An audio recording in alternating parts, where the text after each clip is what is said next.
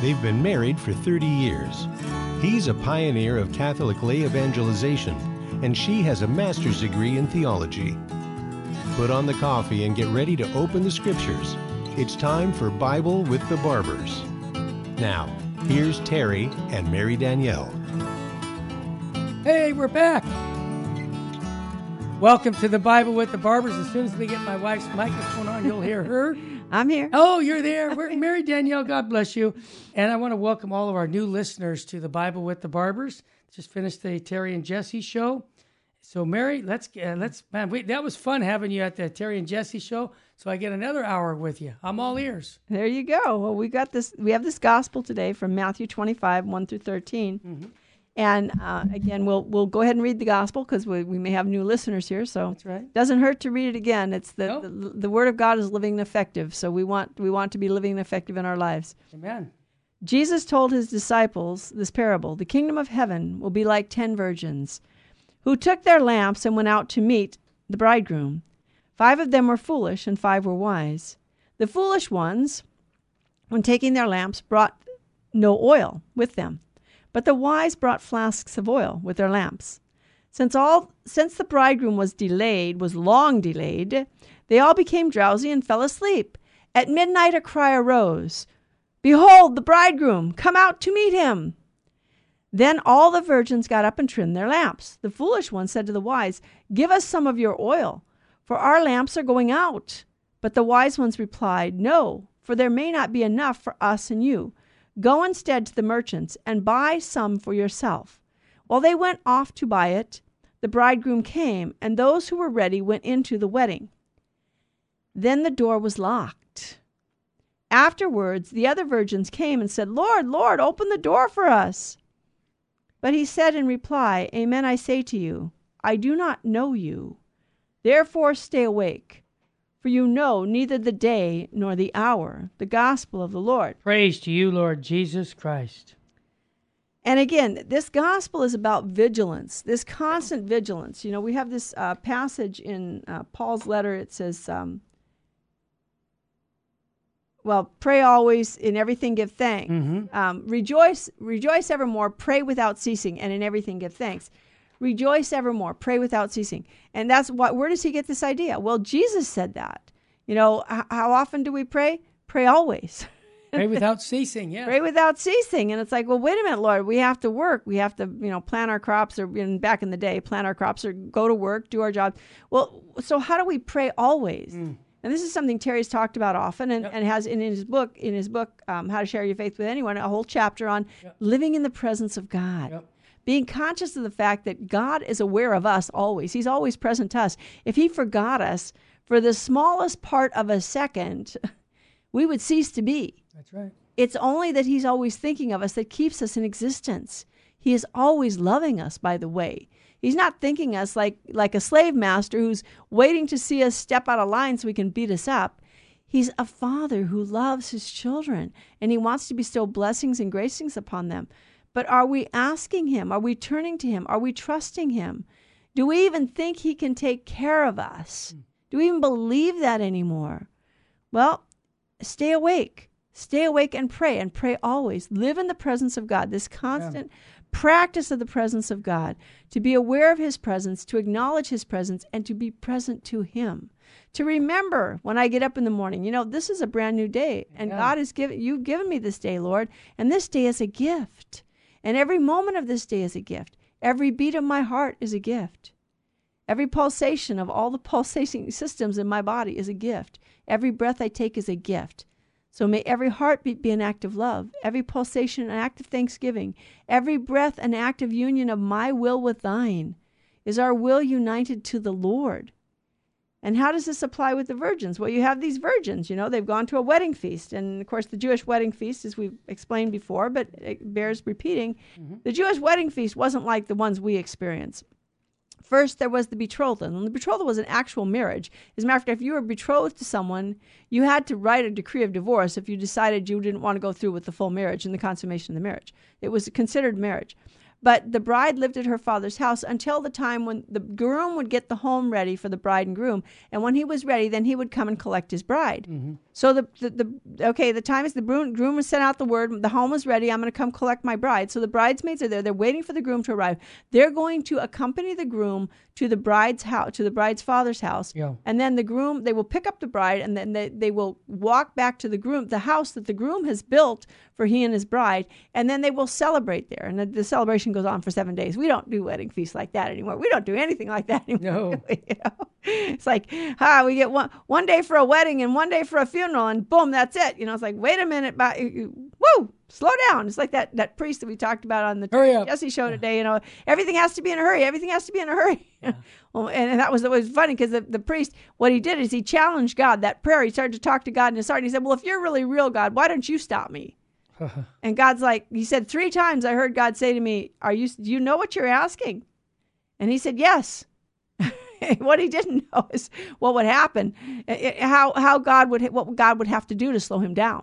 And sometimes we don't realize that. What is God going to have to do to slow us down? But are we going too fast? So these virgins, you have five that are wise and five that are foolish. You have five that ran out of the house without provision. They came to meet the bridegroom, but they don't have any extra oil. So if the bridegroom tends, takes any extra time, uh, they're going to be left short. And you have five that have prepared. Yep. They've prepared themselves. They've worked at it. Now, according to the fathers of the church, what this oil is, this oil are this oil is the good works that we do. Right. Oh, wait a minute, wait a minute. These Catholics again, they're talking about good works.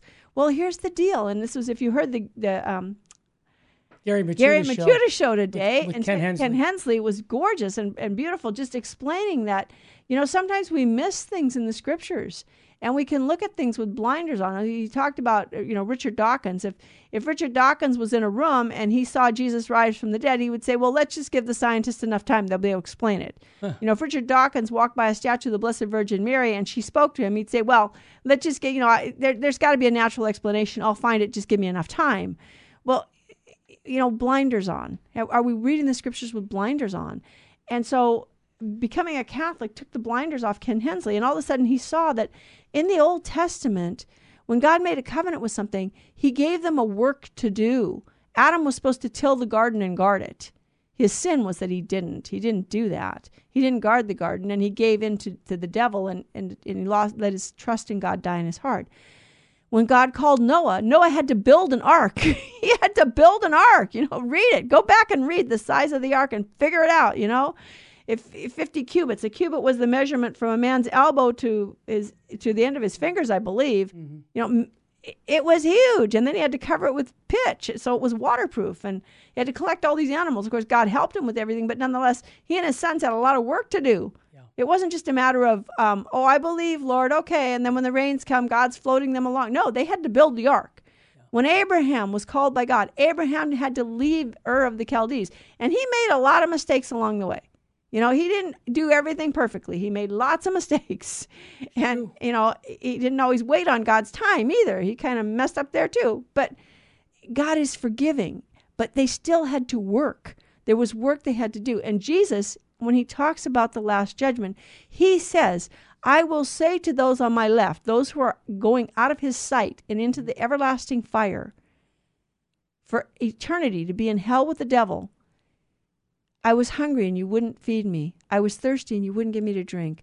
I was naked and you wouldn't clothe me. I was homeless and you wouldn't shelter me. I was in prison or sick and you wouldn't visit me. And to the ones on the right, he'll say, I was hungry and you fed me, the ones who are going to heaven. I was thirsty and you gave me to drink. I was naked and you clothed me. I was homeless and you sheltered me. I was in prison or sick and you visited me. And both groups will say, When, Lord? And the Lord will say, Whatever you did for the least of my brothers, whatever you did, you did for me. And he's not going to say, You believed in me, you called on the name, my name, so therefore you come to heaven. He's going to say, No, these are the things. So there's works we have to do. And the fathers of the church said that this parable of the virgins is about have we done the works that God has placed in our hands to do? That we might accomplish any good work, Lord, that you have prepared for us to do. And it is the Lord who has prepared. Remember, St. Paul says, God is the one who inspires you any degree of desire or accomplishment. So we believe in God, and because we believe in God, we reverence all of His children. And because we do that, we love them the way God loves them. And so we serve them. And this is what the virgins were supposed to do. They were supposed to have prepared through good works the oils. Now, in the his, you know in the historical context, it's a, it's a simple story of there's a wedding feast and five virgins were wise. They prepared ahead of time, and five were foolish. They didn't prepare ahead of time. That's the literal historical meaning there. But but in terms of the moral meaning for us and prince is yes, and again for us, we have to prepare ahead of time. I don't know the moment of my death.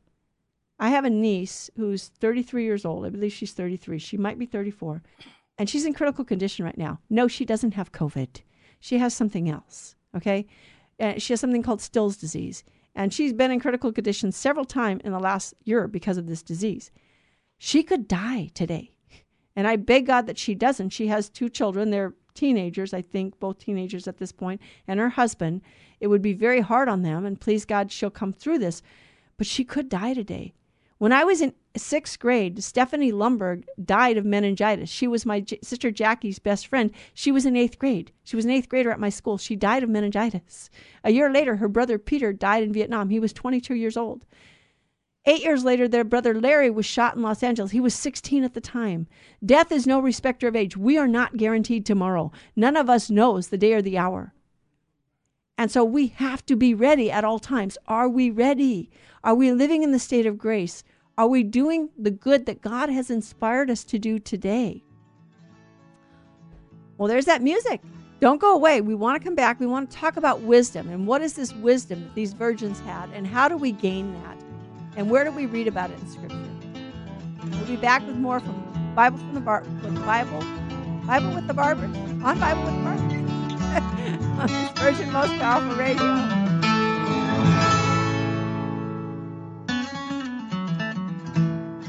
Now back to Bible with the Barbers. If you have a question or comment, call 888 526 2151. Here's Terry and Mary Danielle. Welcome back to the Bible with the Barbers. As Mary was discussing Matthew chapter 25, verse 1 to 13, about the bridegroom, it made me think of a prayer from St. Ignatius of Loyola, the spiritual exercises, because we want to have our uh, you know, we want to make sure that we're ready with our lamps. It's a it's doing God's will in life. And here's what the prayer says. Teach us to be generous, good Lord.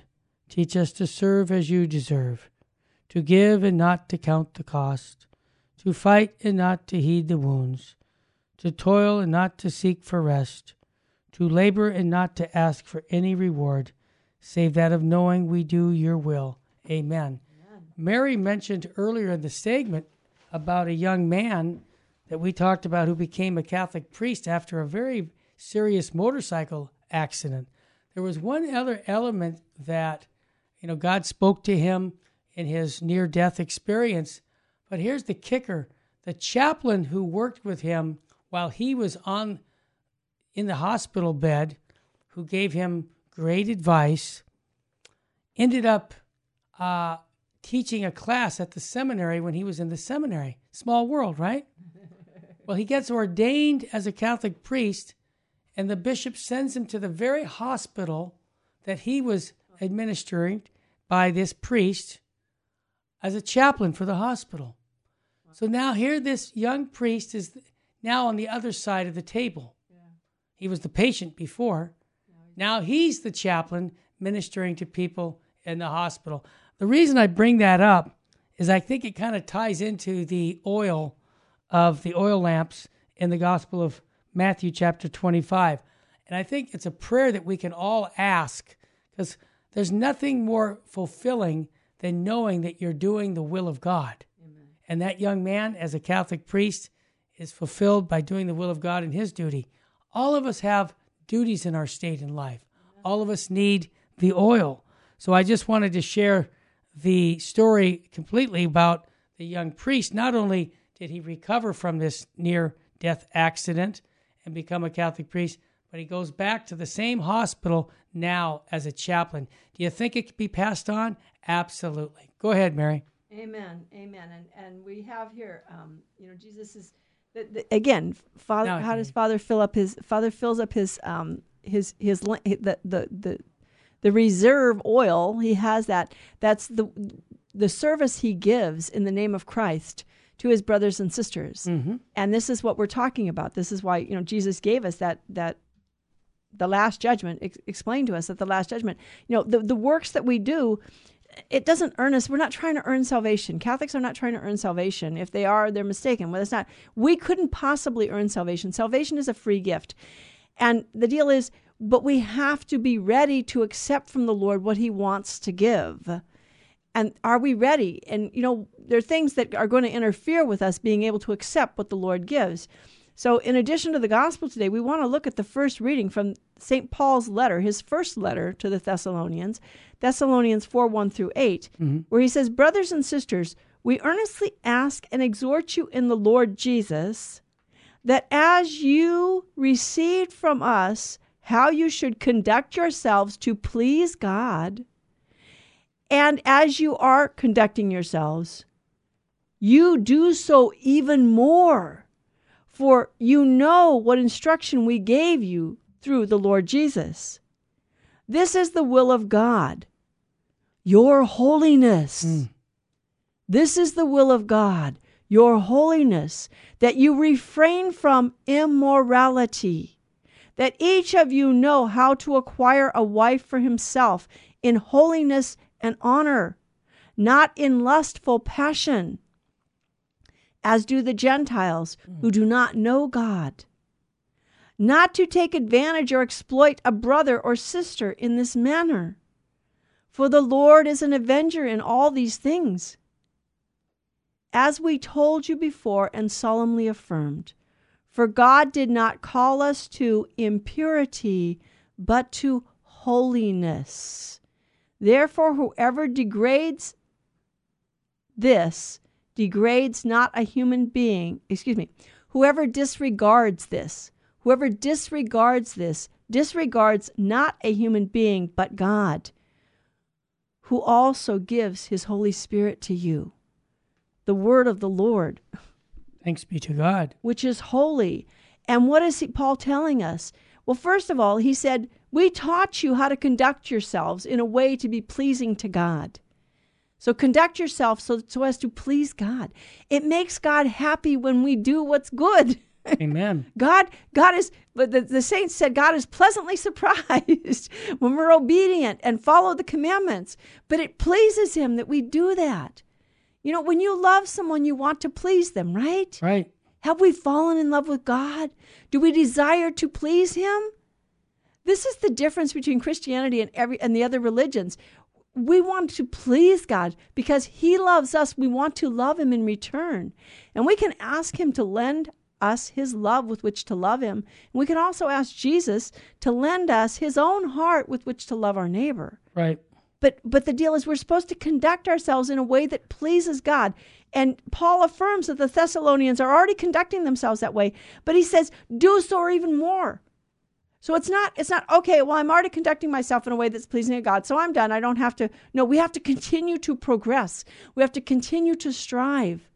The spiritual life is an arduous task. Living in the will of God is an arduous task. By the way, this is what a, a- what acedia is. Acedia, you know, this this uh, spiritual disease of acedia is that sadness that we feel when we find out that the spiritual life is an arduous task that we have to work at it hard. and it's like, but I don't want to work hard. I just want to sit down and have a welfare check, and and God's going to do everything, and I don't have to do anything. Well, no, that's you know, I think that's what they call the quietism. Was that the they Yep, say that's it. quietism? You know, God's going to do everything. I don't have to know. We have to be arduous in our faith. We have to be arduous in our task of pleasing God, of striving every day to please Him more and more, to give Him more and more of ourselves and our time. Okay, and and so we've this is the instruction Paul's given, and then he goes on to talk about what this is the will of God, your holiness. Mm. And, and how does this this ties in because the, the the reading from the gospel was about the wise virgins and the foolish virgins. Well, what's the difference? The wise virgins virgins have striven to grow in that life and have ma- stored up reserves for themselves for hard times. And so they're ready to do the will of God in every moment. This is wisdom. This is wisdom to do the will of God, and God's will is your holiness. You know, this idea that sanctity, you know, we talk about, oh, saints, well, I couldn't be a saint. Oh, that person could be a saint, you know. Mm-hmm. No, you know what? Sanctity is not the option of the few, to quote St. Teresa of Calcutta. Yeah. It's the simple duty of us all. We're all called to live in union with God. Sanctity, very simply, I remember in college, I said to a priest, Well, I know God is calling me to be a saint. And he said, Well, what does it mean to be a saint? And I'm thinking, I don't know. Because to me personally, at that time, I thought, well, being a saint means you you follow the example of the saints. You do what the saints did. Well, wait a minute. What if you're not a Therese of Lisieux who's called to a convent? Um, you know, you're you're not called to be a priest. You're not called to be a nun. So how do you do what the saints did? Um, and Father looked at me and he said, being a saint means to live in union with God. Amen. It's been years since Father said that to me. Yeah. Over 22 years, I believe, maybe 22 years. And I'm still striving. And we, we strive all of our lives. But you know what? God is pleased with our striving. That's it. And, and we were listening this morning to um, Father Newhouse, right? Oh yeah. An And he- old interview from 25 years ago. An old interview from 25 years ago. And he was talking about this idea. You know, we think we have to be strong, we have to be virtuous, and we have to show God that we're worthy of Him. No. God is attracted to our weakness, Father mm-hmm. Newhouse was pointing out. Yep. It doesn't bother God that we're human and that we make mistakes. And He didn't desert Abraham because Abraham screwed up all over the place. You know, He didn't desert David. He didn't desert Moses when he made mistakes. No, God knows that we're going to make mistakes. We're human. By the way, to err is human, not just fallen human. You know, Adam and Eve were in created in the state of grace, created in the state of perfection, and they made a mistake. they made a they let their their trust in God die in their heart. That's what caused the fall. To error is human. Uh-huh. We're not God. Only God doesn't err. Okay? Well said. And so wisdom is this living in union with God, and we're all called to holiness. And by the way, what did Thomas Aquinas said? He said, "You want to be a saint, will it." And that doesn't mean you feel it. It means to will say, "Lord, I want to do your will. I set my will to do your will. Make me the saint you've called me to be." It's as simple as asking, but persevere in the asking. Don't give up. Like the wise virgins who already were prepared in case the bridegroom was late. They already had a reserve of oil. And they couldn't share their oil with anyone else because they didn't know how much uh, they were going to need to use. Because even though they said the bridegroom is coming, well, yeah, he's coming now. So he may get here in an hour, he may get here in five minutes. So, no, you're going to have to run off and get your own oil because I don't have enough to share with you. And this is a reality. I can't carry anyone else to heaven. I can say yes to God for myself. I can't even carry my own children or my husband. Now, I pray every day. My husband and I are, because we're married, our sanctity and our, our sanctification is tied up with each other. Mm-hmm. But we strive every day to live in the presence of God and to live in union with God. This is the wisdom of God. To know that we are his creatures and it's okay to be a creature dependent on him. He made us dependent on him. He made us so that we could depend on him. It doesn't bother him. He wants us to know that we're weak and we're little, and He desires to help us. He knows who we are, He knows of what we are made. That's right. And he- you know, Mary, just to jump in, I think of St. Francis of Assisi and the simplicity of his life and how he did the will of God. And he had that prayer that everyone in the world has heard Lord, make me an instrument of your peace. Where there is hatred, let me sow love. Where there is injury, pardon. Where there is doubt, faith. Where there is despair, hope. Where there is darkness, light. And where there is sadness, joy. And I think of self abandonment. You talked about that just a minute ago. That, you know, how do we get into union with God? By, by giving ourselves to Him. And I think you mentioned earlier that, our, our, you know, why don't we do that? Because some of us still think God isn't big enough to take care of us. what? God's big enough, but we He's waiting for our free will to choose Him. exactly. See, He's not going to force this on you. Force it. See, like Bishop Sheen says, every action is like a blank check. If Christ's name is on it, it has infinite value.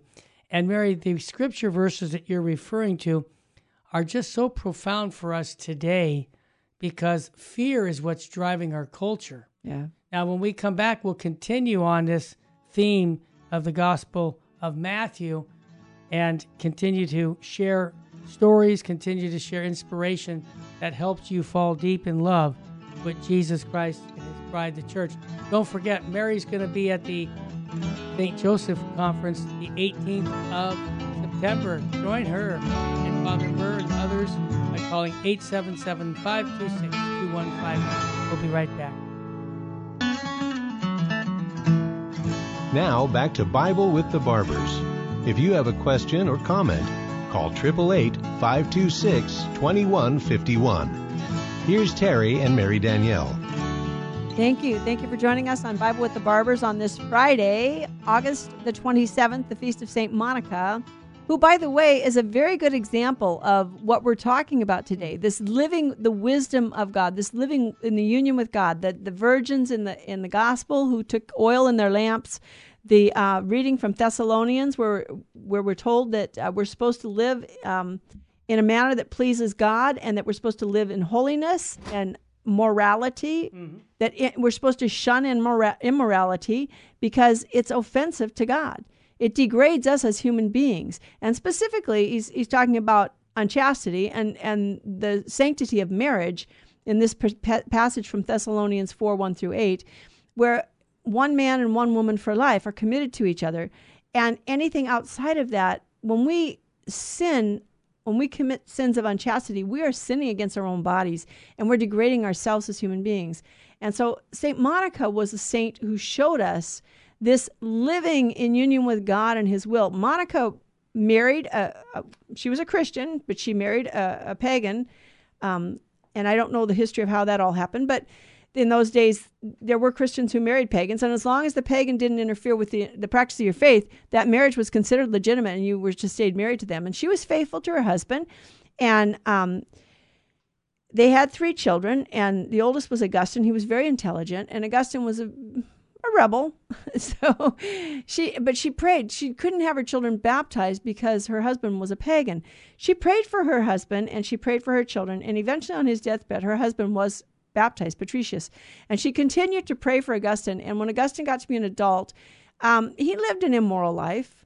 He, he, he, and, and he, you know, he, you can read his confessions, the confessions of St. Augustine. They don't lead you into sin. They just name the sins and then they show you how God in his mercy pursued Augustine and, and brought him back to himself, brought him to himself. So Augustine wasn't baptized till he was 33 years old, but Monica prayed for Augustine and she followed him. He eventually went to Milan, Italy, and there was a bishop in Milan. His name was Ambrose, and Ambrose became a saint. He's a saint of the Catholic Church and a doctor of the church. And Monica went to, to Ambrose. He was the bishop of Milan, and she cried and she wept and she's and and Ambrose told her, he said, Monica, you need to calm down and trust just keep trusting the Lord the son of so many tears could not possibly be lost. Amen. So she continued to pray and pursue Augustine and and p- pray for his conversion. And at one point, he was a Manichaean. He he believed in the Manichaean heresy of of there are these um, there's a good God and a bad God. You know, uh, Star Wars. Star Wars mm-hmm. wasn't. They didn't make it up. But the the guy who wrote Star Wars didn't come up with the idea. It was just the old Manichaean heresy revisited. That you have the the Force, and you have the light side of the Force and the dark side of the Force. Yep. When when the light side of the Force is stronger, then it then there's good in the world, and when the dark side of the Force is stronger, then there's bad in the world. And it's just the old Manichaean heresy. You know, we have the good and the bad, and and the ugly, and but the deal is. Um, Monica had a dream and she told Augustine, she said, she said, God gave me a dream. And in my dream, he said that he will be where you are.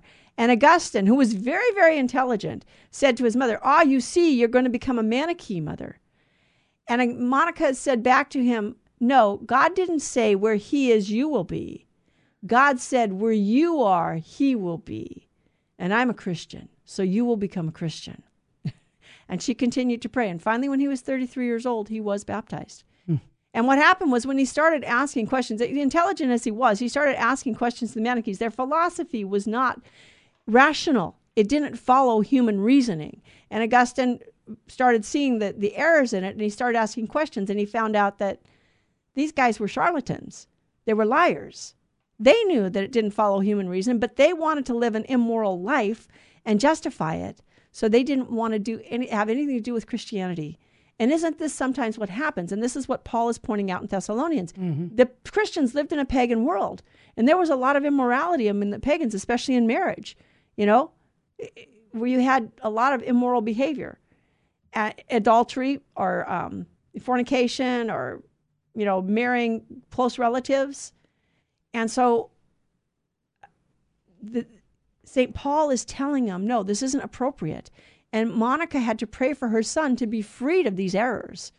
And she did pray, and he was freed, and he became a great saint and a doctor of the church. He's the doctor of grace because he understood that God's grace works on us so that it can move our will to do the good. But we have to respond. Yeah. We have to respond. And I, I, I want to read from the book of wisdom because I think it's so important for us mm-hmm. to go back. We're talking about wisdom and the wisdom of the virgins. And again, people think oftentimes nowadays people are like, well, you know, God loves us all. Everybody's going to heaven. It doesn't really matter what you do. You just have to say you love the Lord and and that's it and it's all good. And and you know, the Lutheran heresy and it's a it's an error, Lutheran error of well, we're just dunghills covered with snow. It doesn't matter how many sins we commit. Jesus just covers it over with his blood. Well, is that really a biblical view? Let's read what it says in the book of wisdom. Love righteousness, you rulers of the earth. Love righteousness. Think of the Lord with uprightness and seek him with sincerity of heart, because he is found by those who do not put him to the test, and manifests himself to those who do not distrust him. For per- perverse thoughts separate man from God. Perverse thoughts separate man from God. And when his power is tested, it convicts the foolish. Because wisdom will not enter a deceitful soul, nor dwell in a body enslaved in sin. For holy and disciplined, for a holy and disciplined spirit will flee from deceit and will rise and depart from foolish thoughts and will be ashamed at the approach of unrighteousness. So, good morning, everybody. Are we hearing this? We're supposed to love righteousness. Okay?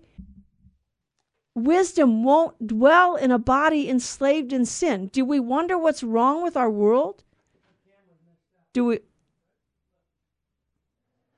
Hi, I'm still here the camera's not on me. Somehow the camera moved way away from me. It's over on the other wall. It's facing the wall on my left. It's facing, so it has to turn. Yeah, I told the engineer. Shoop. anyway, it's okay. So you're seeing, you're not seeing the camera. You're going to see the studio. I, I, told the engineer, honey, I could see that too. They're fixing it. They're, they're getting a, a, tour of the studio. Keep talking. So, so love righteousness. We have to love righteousness, and we have to seek God with sincerity of heart.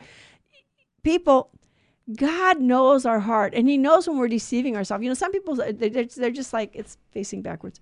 They think that, I don't know, people, it's like, don't talk to me about mortal sin because I'm not guilty of mortal sin and you don't have no right to judge that. Well, I can look at your actions because we have 10 commandments, right? And I can look at your actions and say, well, those 10 commandments are, um, oh, I am sorry. anyway, those 10 commandments are not 10 suggestions. Right. They are commands from God. And He gave them to us because it's like the owner's manual. If we follow those 10 commandments, we're going to be healthy and holy in body and soul. Mary, let me let me just jump in. I got the microphone in my studio. Come on over to Studio B. I have a microphone. I know, but I mean, they can't see you, so come on over.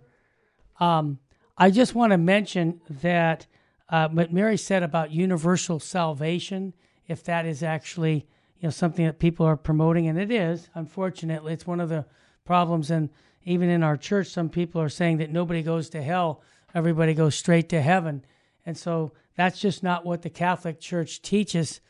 And uh, I would, uh, Mary Danielle, if you could come into our studio, we'll get you on. And so that's what I wanted to mention is that's a serious error. And uh, on our website, we have something from Saint Pope Pius X which is um, a document on modernism. And uh, that document is there for you. Oh, there she is. She's back up. Okay, go ahead, Mary. We can see you now. Yeah. So, but the point is that, again, yes, there's a lot of modern errors in our world, and some of those modern errors are that that God God doesn't really know what's best, and God God's you know the, the Old Testament or the even the scriptures don't really apply to us now. The the scriptures, um, you know, that was for a, a simpler people who weren't so educated and so um, technologically advanced. Well, that's not true. You know, human beings are human beings. We're still created by God in His image, made in His image to image Him in everything that we do. It that hasn't changed. That you know we're sinners. Uh, man sinned. Um, original sin didn't go away because of our modern technology. Um, the reality is, is we need God's help to do good. You know, I, we had somebody. Um, sometimes people think that uh, if a family member starts living in sin, that all of a sudden they're under some kind of demonic influence where they need to be exorcised. That's not necessarily the case. Because of original sin, we don't need the devil's help to do evil. We can do all the evil we want on our own without his help. You know, it, um, unfortunately, uh, you know, Flip Wilson, you were wrong. The devil didn't make you do it. Um, it was a choice you made. If you didn't choose it with your will, it's not a sin. So we need informed consciences. We need to know what's right and holy and wise. We need to know how to live according to God's law. We need to live a life free of sin. And Jesus gives us the power to do that. That's what the cross is about. He gives us the power to live that life free of sin. But we have to ask for the grace. We can't do any good without God's help. We don't need the devil's help to do evil. No, we can do that on our own. As a matter of fact, St. John Bosco, um, when he had his boys' schools, uh, he had um, he he was watching the boys one time, and he saw this group of boys, and the demons were were gathered around him, trying to entice the boys to do evil stuff. And another boy walked up to the group, and the demons left. And John Bosco was uh, given to understand that this boy had so given himself over to the demons that as long as he was in the presence, uh, uh, as long as this boy was in the midst of the boys, he would lead them into sin. And the demons didn't even have to help him. So, uh, you know, it was a warning to Don Bosco. He needed to keep a closer eye on his boys and, and be more, you know, more vigilant. Because, yeah, all it takes is one person to say in their heart without telling anybody else. They can act, I mean, you can act totally on the outside. Nobody knows what's going on in your heart. You're right. I, I can't convict anybody of mortal sin because a moral in order for a sin to be mortal, a person has to freely choose it with their will. So I don't know what you've chosen with your will. And you also had to have full knowledge that it was a, a grave moral evil. Grave moral evil, full knowledge that you chose freely with your will. That's mortal sin. So that's between you and God. I can't tell you the music. Oh no, we have to take another break. Don't go away. We'll be back with more on wisdom. How can we live as wise children? Thank you for joining us on Bible with the Barbers.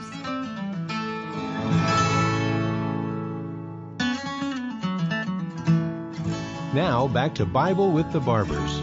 If you have a question or comment, call 888 526 2151.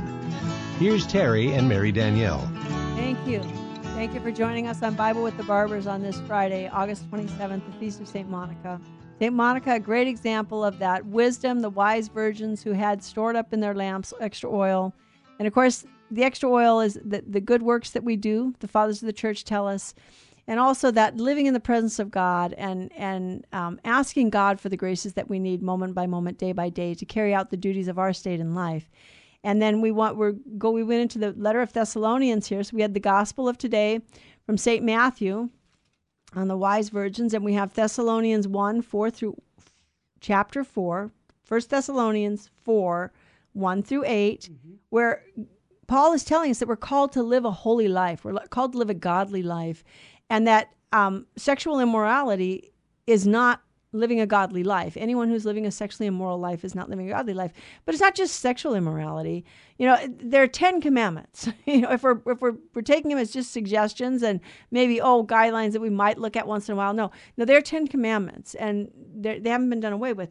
And we want to, we're looking here at the book of wisdom. This is just the very beginning of the book of wisdom, because again the idea that that God could somehow be happy with us when we're sinning no, you see, sin destroys us. it degrades us and it destroys what God has made. And that doesn't make God happy. God wants us to live in freedom as His children, and He wants us to look like Him. Well, God is good. God is beauty. He is truth. He is goodness. There's no lie in God, there's no room for lie or deceit. And so, Wisdom 6 goes on. Uh, we were talking about, you know, you know, the first in wisdom 1 through 1 through 6 1 through 5 for a holy and disciplined spirit will flee from deceit and will rise and depart from the from foolish thoughts and will be ashamed at the approach of unrighteousness. For wisdom is a kindly spirit and will not free a blasphemer from the guilt of his words because God is witness of his inmost feelings and a true observer of his heart and a hearer of his tongue because the Spirit of the Lord has filled the world, and that which holds all things together knows what is said. Therefore, no one who utters unrighteous, unrighteous things will escape notice. And justice, when it punishes, will not pass him by. For inquiry will be made into the counsels of an ungodly man, and a report of his words will come to the Lord to convict him of his lawless deeds. You see, in God, mercy and justice are not separate attributes, they're the same. God judges us mercifully, but his mercy is just. And he's also just, but his justice is merciful. Even the souls in hell do not get the full punishment they deserve for what they've done because God is merciful. But we don't want to end up in hell. We don't want to separate ourselves from God. So we give up sin because sin drives God out of us. And the scriptures make that very clear, Old and New Testament. Now, God cannot abide in a soul that is filled with sin. We, All right, let me just jump in one more time. Uh, what I heard you say is so appropriate. And this was written, you know, thousand, you know, fifteen, eight, two thousand years ago. We had these gospel readings and the in the in the St. Paul reading, and I think of St. John Paul II in the uh, summer of 2002 when he met with the bishops because of the scandals in the church. Yeah. It seems like nothing new under the sun. The St. Pope John Paul II told the bishops, guys, if we're going to turn this thing around, we have to be holy. We have to be living the life of not a debauchery. Scandal is what's undermining the church. Right. And I just think that he's very biblical in that approach. And this was what, 19 years ago, he said that. And I don't think it's changed. I think we're still in a situation where the Bible's applying it. You know, this is the will of your God, the will of God, your holiness. You should refrain from immorality inside the church, outside the church. This message is for everyone. Everyone. And I think about it now, especially with Cardinal McCarrick, the, sh- the Summer of Shame in 2018, that we really have to be having this world biblical view that you're talking about in the church right now. We have to call the church ourselves, everyone in it, to holiness. Amen. For everyone. That's, and that's that's the call. By our baptism, by our baptism, we are all called to live in union with God. God came to dwell in our souls. When we were baptized, God came to dwell in our souls. Yep. And He wants us to spread the good news that He wants to make all of us His dwelling place. All of us. He wants us all to be His children. We're supposed to be evangelizing the world. How can we evangelize the world if we're living an immoral life? And and you know, again, it's all ten of the commandments. You know, not just one, not just the sixth and the ninth, they're not just two, all ten of them. And we, yes, we we know that we are concerned for the poor and have to be concerned for the poor, but you know, the world that we live in are telling the poor that the answer is to not have children. Mm-hmm. Well, excuse me, God is the one who created man. God is the one who said, Be fruitful and multiply. And God, be fruitful and multiply. And God is the one who said to man, to leave your father and mother and cling to your wife, and the two shall become one flesh. This is what God made in the beginning. Okay? And so love and life go together in marriage. That is, the union of the spouses and the good of the spouses, which their true good is their eternal salvation. So they both should be living and treating one another. We're supposed to treat one another the way we would treat Jesus Christ. Amen. We're supposed to see Jesus Christ in each other and try to serve one another and build one another up in the Lord. And then our children, we're open to children. If God blesses us with children, we receive children willingly and lovingly as God sends them as a fruit of our love in marriage. Read the Catechism of the Catholic Church, the whole section on marriage, beginning with paragraph 1601. Read it, study it, know what marriage is about and what it means. And, and again, wisdom, you know, the, the, the readings today, the first reading and the, the gospel talk about marriage.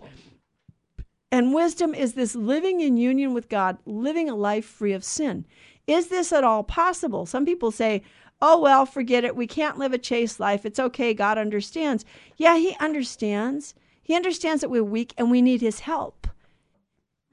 And He understands whether or not we're asking Him for the help. Mm-hmm. Again, God knows our thoughts and He knows our every word. Read the beginning of the book of wisdom, read the whole book of wisdom. God is love. He loves us. He desires us to be holy and to be happy, to be filled with His joy Mm. Not just the emotion of happiness, not just a fleeting, passing titillation, true joy. You know, like the prayer for the collect for this week. Keep our hearts fixed where there where true joys are. We live in a passing world. We're yep. surrounded by storms. But are we fixed, our eyes focused on Jesus, or are we focusing on ourselves and the state of the world around us? Once we take our eyes off the Lord, we no longer believe that He's strong enough to save us from the storms around us. Once we start looking at ourselves, we say, well, well, I can't live without sin. I'm just I'm just a miserable, wretched sinner, and I can't live without this. I can't live without sin. Well, no, people can live a chaste life, you know? when people live, you know, get married at the age of 45 and they're virgins, guess what? They lived a chaste life, and they're still living a chaste life in marriage. We live chastity according to the state in life that we live.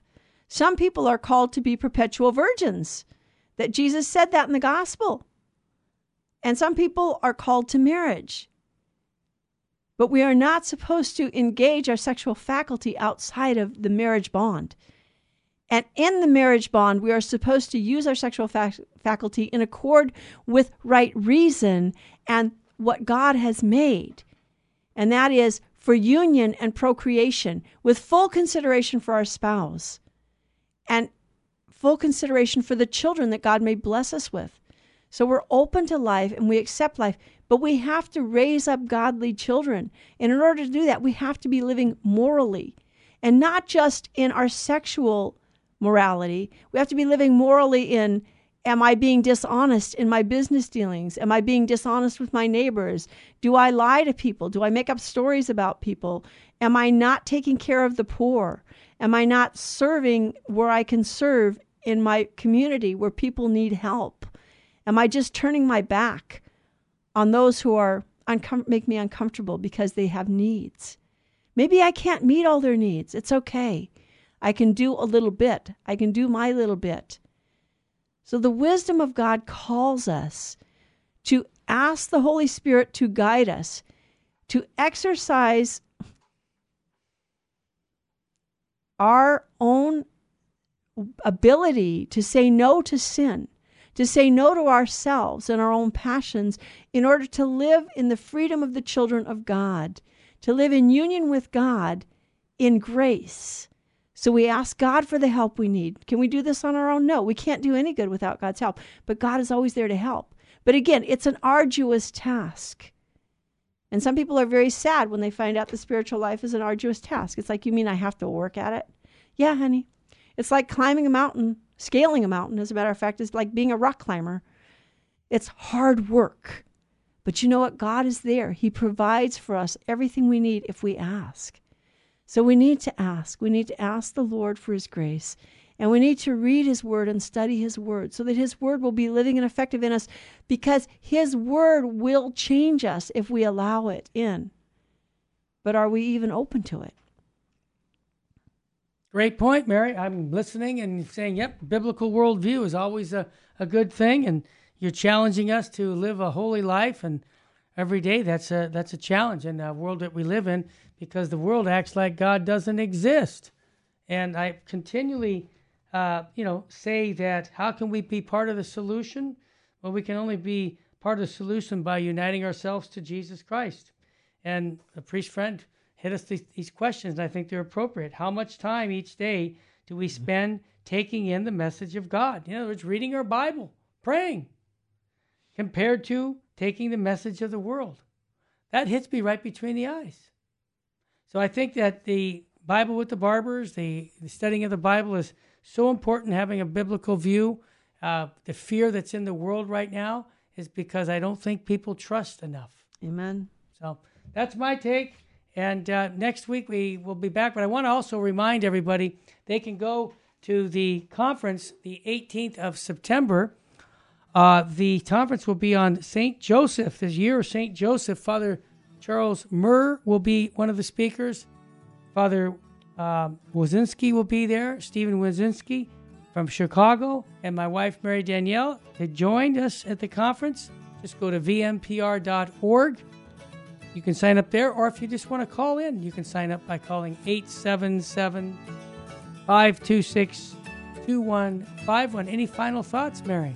I want to thank all of our listeners, all those who pray for us, all those who support us with your uh, financial donations, and um, just, you know, let's keep praying for one another and building one another in the Lord and, and know that God is with us and that, yes, God has overcome the world. We don't Amen. have to be afraid. Do not be afraid. Have a great weekend, folks. God love you.